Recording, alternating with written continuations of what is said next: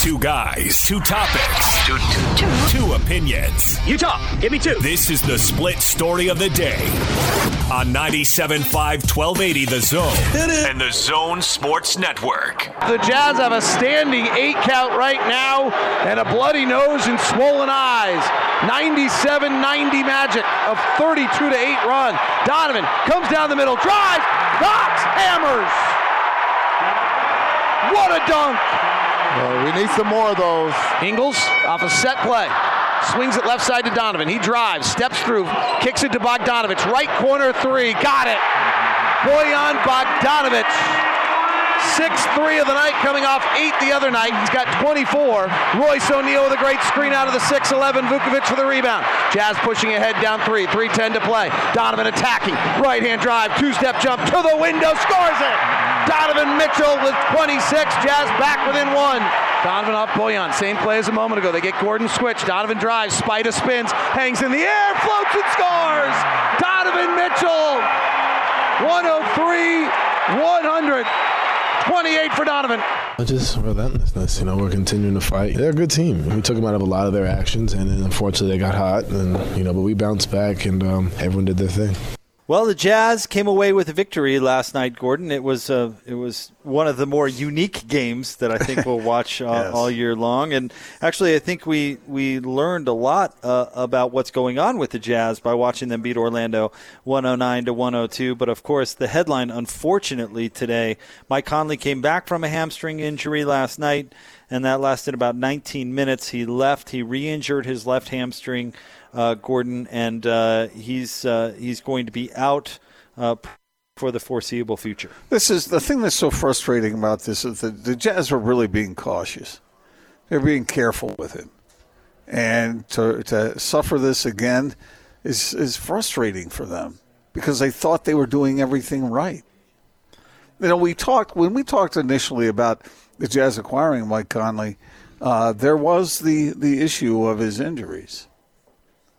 I think you were the one that brought that up, and it's it's kind of a real thing. And hamstrings, hamstrings are just delicate, man. It's it's it's tough sometimes uh, to to figure them out. But that is bad news because the Jazz needed to incorporate him them him into what they were doing, and now they're going to have to hurry up and wait again. And actually, this injury, and getting uh, now to the game last night, I mean, this injury was exactly the reason that the game last night went the way it did. Because we're seeing that overlying, we've talked about this a lot, Gordon, and I'm, I'm just kind of resetting. I don't mean to, to, how did Carl put it, beat a dead horse to death. Mm-hmm. Um, but the bench, it's an issue. You can look into the stats, you can watch the games. You, I mean, the the drop off from starter to bench is, is significant. But so, it wasn't necessarily in the first half. No, because they stumbled a little bit there at the beginning, but then they came on fairly strong over that stretch where the Jazz were able to to, to get the lead uh, in double digits. So I guess that's what I'm getting to. So Quinn last night went with the kind of strategy, and I'm saying this somewhat loosely, that he was going to have two playmakers on the floor at all times, at all costs. So he was going to have two of those starters in the on the floor with with the bench guys in a variety of different combinations, regardless. Because so that, he knows the bench needs boosting. So that that was the strategy, right? Mm-hmm. So that's where the rotation's based, right up until the the third quarter. Mike Conley comes off. Then Quinn Snyder finds out that Mike Conley can't come back. Then all of a sudden, Georges Niang comes in. You only have one playmaker on the floor, and mm-hmm. what was a shaky situation in the third quarter turned into a monumental run in the fourth quarter. Yeah. So the fact that the rotation got thrown off with Mike Conley not being able to come back into the game was really where the game came back for Orlando. And, you know, we'll talk about the finish, but I know people are freaking out about Orlando closing that gap. Well, there's your explanation. Mm-hmm. The bench continues to struggle. Quinn Snyder's game plan to overcome that struggle was basically interrupted by another Mike Conley injury. The rotation is thrown off and Orlando comes storming back. It's it's not rocket science, and it's exactly what we've been talking yeah. about for uh, what feels like a month now. And in that moment, uh, all the two days of practice prior to don't help in that moment right. because now you have to change adjust again. And that's what happened. Let's go back to the beginning of the game, Jake, and go through this thing. Because the starting lineup, was it not what you and I talked about? Uh, yes, it was. Joe Ingles played. Joe Ingles had a well of a night last night, and Royce O'Neale, I, I thought played pretty well coming off the bench. And, And, they that's- sub Mike Conley out early. Getting back to my rotation point, Right. For the very reason that you were talking Yep. about.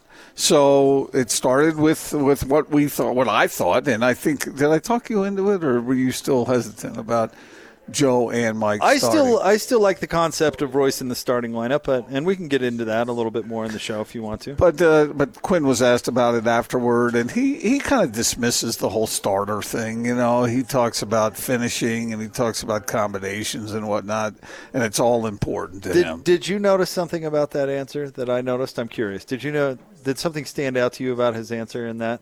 what? And I don't know if we can find the sound. We don't really need to, but I, I can paraphrase Quinn. Uh, so he gives kind of a, a snarky response to the question about the starting lineup, where it was like, "I read about it on your blogs" or Yeah. something like that, and and then he goes the he kind of goes the Jerry Sloan route. It's not about who starts; it's who about who finishes, and Right. he kind of is dismissive about the the starting concept, which, by the way, I get.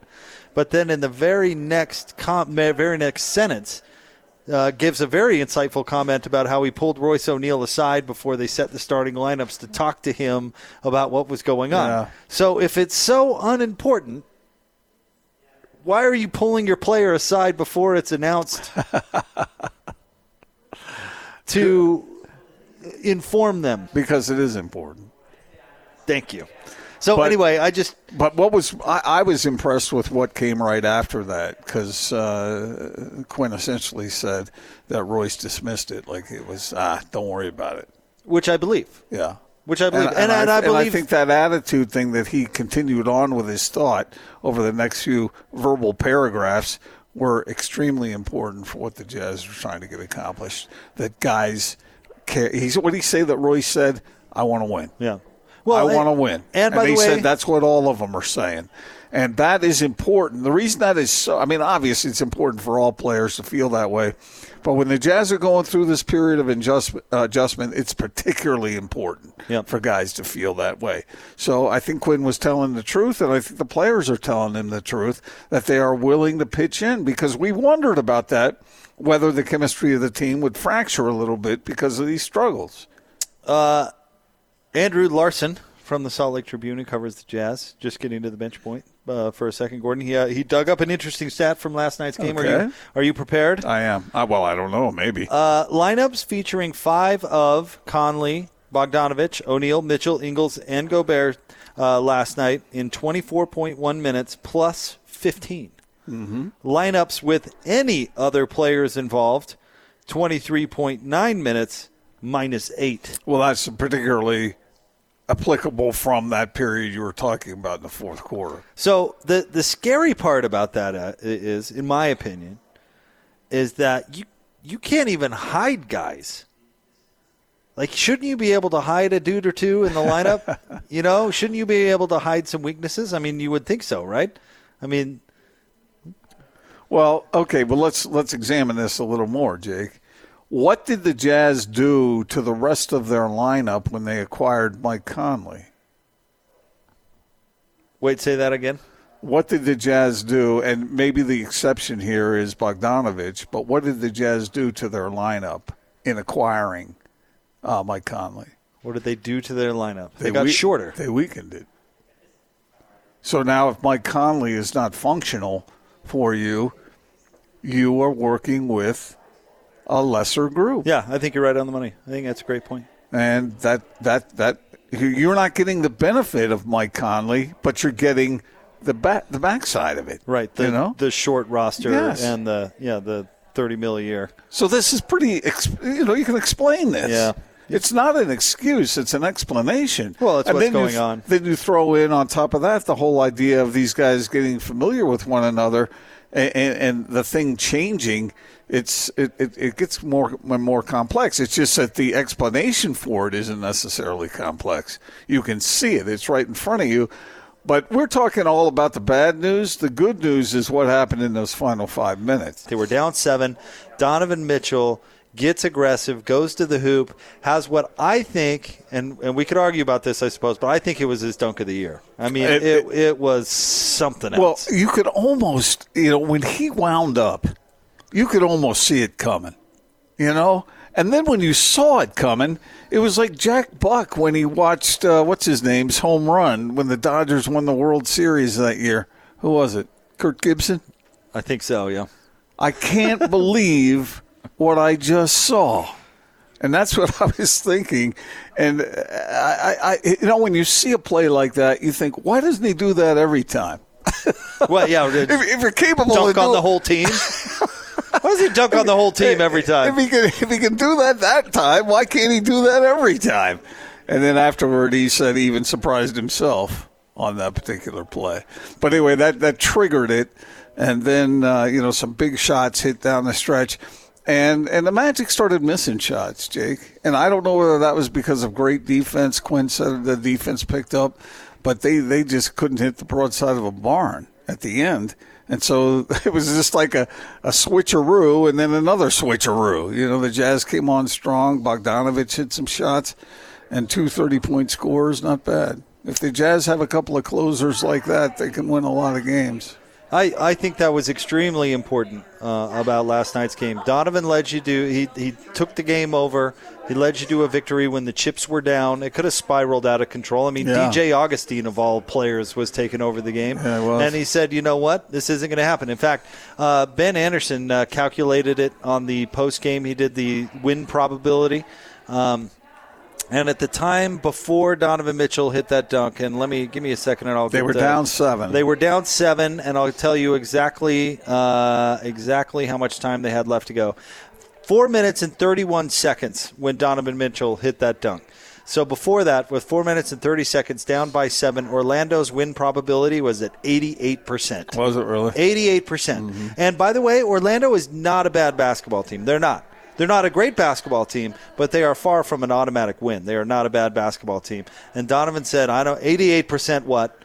I'm going to go out there. I'm going to motivate my team with this dunk. And then his team went out, made shots, and yes, tightened up on defense. I do think that when those five major players for the Jazz are on the floor at the same time, they're really good on both sides of the ball. Well, statistically, uh, looking at just the numbers, the the win probability you get, you get it that the odds were against the Jazz at that point. But I'm telling you, uh, it was worse than that. Yeah. Because the Jazz had the wind was out of their sails. They had had that big lead. What was their biggest lead? Do you remember? 18. Okay, so they're up 18, and they should be cruising on their home floor against this team, and it fights back. And in that moment, when they fell behind by seven, it was like everybody in the building was looking around, going, "What's going on?" And it would have been so easy for the Jazz to capitulate in that moment, and they did the exact opposite. They overcame. So they shouldn't have. Something needs to be done to prevent that kind of yielding of a lead. Uh, if you're up 18 and then next thing you know you're down seven, uh, that should not be happening. But the Jazz, uh, you got to give them huge credit for this stick to itiveness, this this determination, led by Donovan Mitchell, as you said, as was uh, uh, Uh, illustrated in that huge play. And then he hit some other big shots as well. It was. It, it was. It must have been really weird for Quinn Snyder because on the one hand, he his mind and you can just see his mind honing in on the, the on the crappy stuff that was happening in the third quarter into the fourth quarter. How could you not? It was like a sledgehammer hitting you right between the eyes. And then but then his team turns it on, and that has to be gratifying. So he's worried and gratified at the same time. Well, I think what worries him might be a fundamental flaw, and I don't know how much he can fix it. The bench? The bench. And he's going to fix it by, by doctoring the rotations. Which is what he was doing. Right. And then Mike Conley gets hurt again, and now you got to doctor it some more. Well, the hard part about Conley getting hurt again, and maybe you weren't in love with how Mike Conley was playing – but he was a, a productive player that wasn't going to sink the ship. And now you've got you're down one of those guys. So right. the, I mean, in all honesty, the Jazz have a a six man rotation Well, they've got a, a nine-man rotation, but what they've really got is a six-man rotation. How And many how many minutes did Ingles end up playing last night? 37. In fact, he, Bogdanovic, and Gobert all played 37 minutes, and Donovan and Royce played 35. So They played a lot. So this brings up the question that I teased a half hour ago: Is this sustainable? Can the Jazz get by like this? Can they get by with Joe Ingles having to start and bolster the bench? Same thing with Donovan Mitchell, his minutes being staggered and him being have, having to be spread out like that. Is this something that they can do? At least until Conley gets back and, and, and maybe beyond because of the, the the rather obvious flaws in the bench. Well, yes, because they're not playing a very strong schedule for them uh, the next month or so. So that's, I mean, that's really fortuitous timing. So will they But get? but is it sustainable even against modified competition? well, they're not going to go undefeated throughout. Well, you know what I mean. Playing the way that uh, we sort of expect them to. I, I think they're going to beat teams like Atlanta. I think they should beat a team like Charlotte, and I think they're going to lose to a team like Miami. So, you know, I would pick them to beat a team like Miami if they had all their pieces and, and where everybody was playing on the same page. But I think we have yet to see that this year. So oh, Miami's good, man. Miami's really good, uh, really good. So I mean, that, Well, we thought the Jazz were going to be really good too. But it's interesting, though, Jake. Do you think this helps or hurts in the long run? Is this stretch where you're having to deal with certain deficiencies and injury, and you're having to spin that lineup around a little bit? Is this something that will ultimately, in April, help the Jazz win games going through this adversity? Will it make it stronger? Make them stronger? Um, maybe. I, I mean, if you want to look at look at it optimistically, I got it. You know, you've, you're going to have to have some guys raise their game up and, and get better uh, in order to get by. But but what Mike Conley needs is to be playing with the Dern team. right. He needs to be getting used to what his role is going to be and how to react off uh, off Joe Ingles and Rudy Gobert, especially Rudy Gobert. He needs to be playing. So I mean, we could look at it and say, well, you know, uh, they're learning to play without him. So when he gets back, they'll be even better. And I get that. I, I'm not discounting that opinion, but I think what he really needs is to play next to Donovan Mitchell and to play next to Rudy Gobert and Royce O'Neale and and and Bojan Bogdanovic. I mean, he needs to he needs to get minutes out on the floor with those guys to fix what they need to fix. And in the meantime, they can't start pressing, you know, because that just makes sometimes the harder you try, the worse you get. Yep. And I'm not saying they don't need to play hard and whatnot, but they can't let it get in, their minds where they just freak out and uh, are expecting to suddenly drop a 10 point margin.